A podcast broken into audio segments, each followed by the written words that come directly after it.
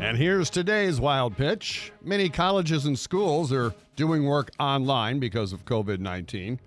A communications professor at the University of Tennessee was conducting a virtual Zoom class to his students, where a bunch of students can all be on screen together and take this class together.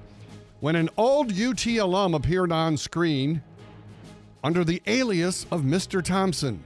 Mr. Thompson, I think you were late for class. I'm sorry, Dr. Haas. I, uh, it's been a while. It's been at least since 1997 since I've been in a class, so I apologize. Yeah, it was uh, Peyton Manning dropping in to pass along some words of encouragement to the seniors who are trying to get their diplomas. You know, I love Peyton, but not only is he on my TV every hour, now he's popping up on your personal PCs. That's today's wild pitch.